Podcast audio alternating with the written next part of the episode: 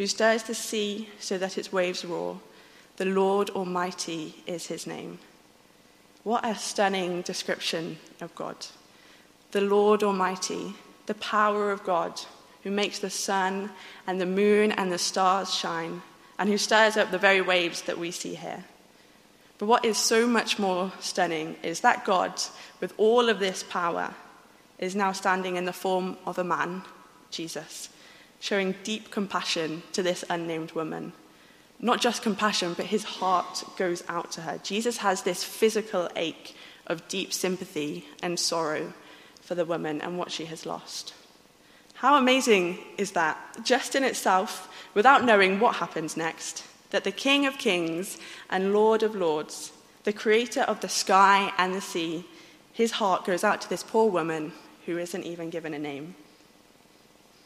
After this, Jesus uh, goes up to the bier, the stretcher being used to carry the man on, places his hands on it, and tells the man to get up. And then Jesus gives him back to his mother. I love picturing this scene, uh, this beautiful scene of Jesus giving back to this heartbroken woman her son, now alive. Um, it's just wonderful. And in this giving back process, Jesus gives the woman back, first and foremost, her son, um, but also her security, um, her renewed status, and her significance.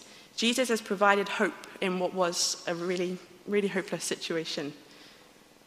So, not only has the Lord Almighty, the one who makes the oceans roar, who places the stars in the skies, shown deep sympathy for this woman, but he has raised her son from the dead and in the process restored the woman, given back to her her son, her security. What an amazing man this Jesus is. But so what? I mean, an amazing event and miracle performed by Jesus. Um, what a day for that widow in Nain 2,000 years ago. She'd started the day off with the prospect of burying her son and having to start living a very different life, to finishing the day having her son and everything given back to her. What does this mean uh, for us? If we look a bit more at Jesus' earthly life um, and why he came, he talks often of doing the Father's will, and that he and the Father are one, and that Jesus seeks only to do the will of God, his Father. And this will is summed up quite simply in John 3:16 that God so loved the world, so loved you, his children, that he sent his only Son, that whoever believes in him would not die, but have eternal life. Jesus achieves this eternal life when he died on the cross. How do we get access to this eternal life? By simply believing in Jesus' words, his teaching, believing in his death and resurrection again, let's, let's take a step back and really appreciate how amazing this is. God created the world perfectly, and He created humans, Adam and Eve, in His image, and they were the jewel of His creation. They were in relationship with God. But Adam and Eve broke the one commandment God gave them to not eat the fruit from that one tree in the garden. And since they first broke this, we have always turned away from God, not keeping His commands and ultimately ruining our relationship with God, putting distance between us. And because God is a God of justice, there are punishments for disobeying Him, for sinning against Him. But God loved us so much that He chose to send His Son, Jesus, to take the punishment for us by dying on the cross, to bear that wrath and anger of God for us, to experience that separation so that we would never, ever have to experience that.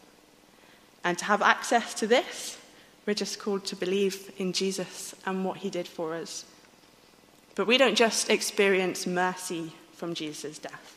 We don't just get out of God's punishment, which is amazing anyway, um, that the Lord Almighty chose to die for us. But through Jesus' death, we too, like the woman in Nain, can experience a new hope, can find security and status and significance in Jesus. Our relationship with God is restored. We are made right with Him. We can come before Him and share in this loving relationship and all that comes with it, completely undeserved. That is amazing grace, the undeserved love and mercy of God. one of my friends explained grace to me like this I'm speeding along the road, and the police officer pulls me over. And justice would be to give me the ticket, make me pay the fine, whatever it is that needs doing. I wouldn't know. Mercy would be to just let me off. Um, I didn't mean it, just, just carry on. But grace, grace would not just be to let me off, but the police officer would take the punishment for me and then give me a donut, even though I'd broken the law. And this, times a million, billion, trillion, is what Jesus does for us. He doesn't just let us off the punishment, but he gives us an inheritance eternal life with God, to have the same status as Jesus, to be called a child of God, to be adopted into God's family, to find security in your new relationship with Jesus, and to place your significance in Jesus Christ, your purpose, your hope. This means you can place your trust in Jesus, trusting that when you seek Jesus, he has dealt with your past, trusting you can enjoy a relationship with him now, and trusting that he has secured your future with him in eternity. Where do you place your trust? Your hope for now and for the future? I place a lot of mine in my academic work. Um, to put it bluntly, that who I am is my grade. And this all came crumbling down around me a few weeks ago when I accidentally missed a deadline. Just thinking about it is getting my heart going. Um, I thought it was a different day. And all I could think about was that I'd failed. I'd been on track for getting a good grade when I graduated, and now this was impossible. My present, my future, even my past all the work I'd been doing just now felt like it was nothing and useless because of this one assignment deadline that I had missed.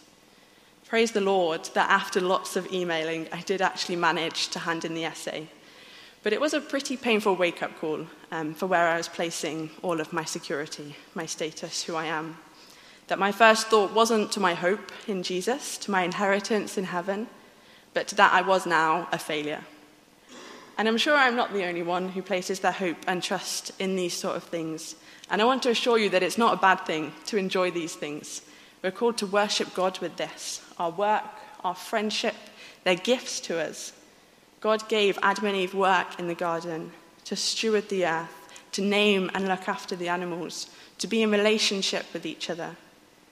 These are all good things, but placing your significance, who you are, your identity in these things is not what we're called to do, and will just result in a shaky and broken foundation which won't hold you fast and will crumble. But Jesus is a sure and solid foundation on which we can place our hope and trust, in whom we can find shelter, find strength and comfort, and in whom we can place our identity back to the passage, um, and we see the people's response to what Jesus has done for the woman. They were filled with awe and praised God. I mean, this does seem a pretty, pretty natural response to praise the one who has raised your son back to life. What a moment it would have been. It's easy then to praise Jesus' name. It's easy when your emotions are so high and you're feeling so happy to praise Jesus' name. It can be um, easy, not always, but a lot of the time, it can be easy here in church, surrounded by other Christians, to praise God's name and worship Him. But what about tomorrow morning, when you wake up and realize that there's still no bank holiday this week?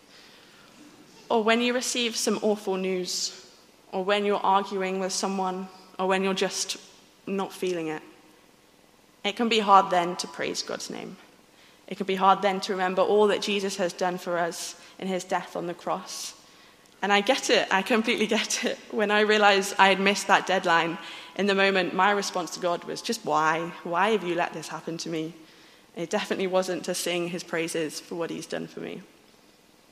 So instead, let our response to what Jesus has done always be one of praise, and let it overflow for all to see in a world where emotions can change quickly, where people are driven by how they're viewed, by their wealth, achievements, where people can quickly change their opinions of someone if they take just a step out of line. Let your constant response be one of praise, of forgiveness, of overflowing joy that you have eternal life waiting for you. And seek to tell other people of this amazing joy that you have. Don't bury this treasure, tell the world about it. The Gospels are written with different audiences in mind, and Luke wrote with the audience of the whole world, the whole of humanity in mind. That Jesus came for everyone, to save everyone, not just the Jews or the Pharisees or a select group of people, but Jesus came as a savior of the world, so that anyone who called on the name of the Lord would be saved. And Jesus, um, Luke wanted people to know this. This story of the woman at Nain is an example of this. Most likely, she was a Gentile, someone who hadn't grown up knowing God.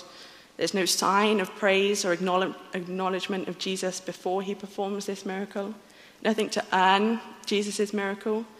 But he raises this woman's son out of the love of his heart.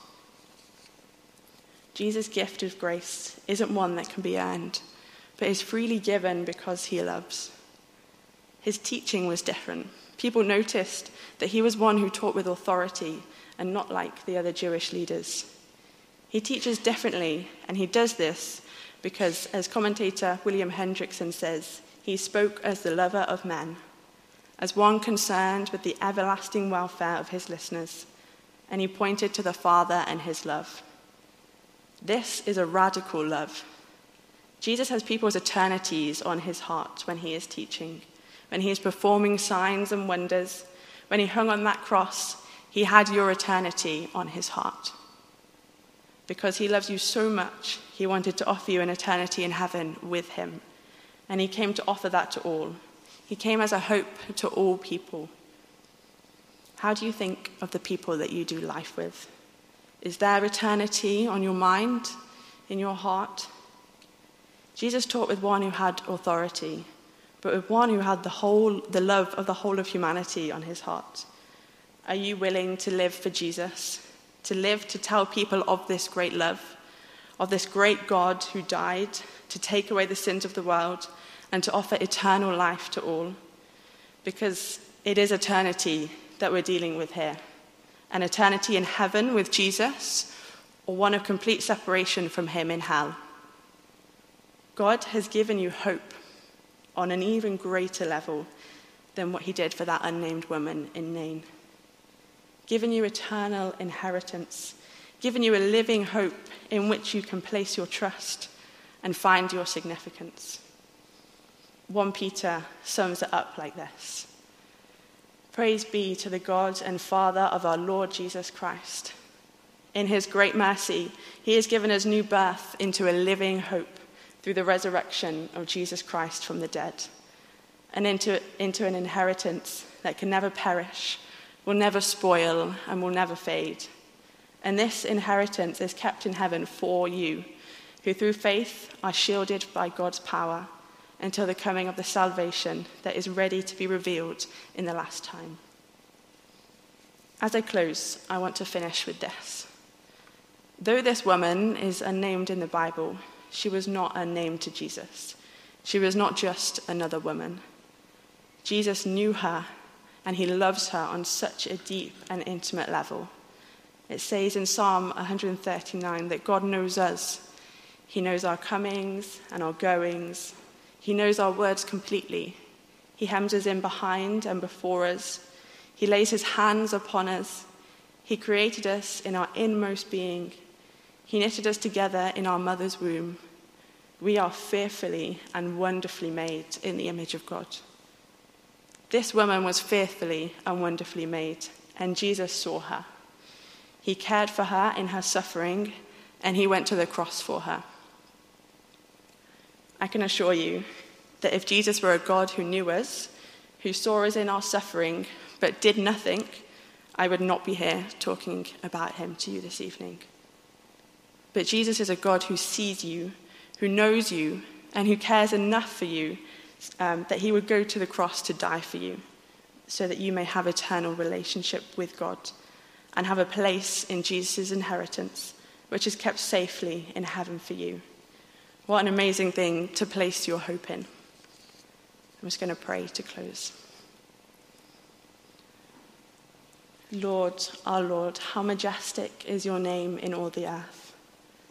You have set your glory in the heavens. Through the praise of children and infants, you have established a stronghold against your enemies, to silence the foe and the avenger. When I consider the works of your fingers, the moon and the stars which you have set in place, what is mankind that you are mindful of them? Human beings that you care for them. You have placed them a little lower than the angels and crowned them with glory and honor. You made them rulers over the works of your hands. You put everything under their feet all flocks and herds, and the animals of the wild, the birds in the sky, and the fish in the sea, all that swim the paths of the seas. Lord, our Lord, how majestic is your name in all the earth. Amen.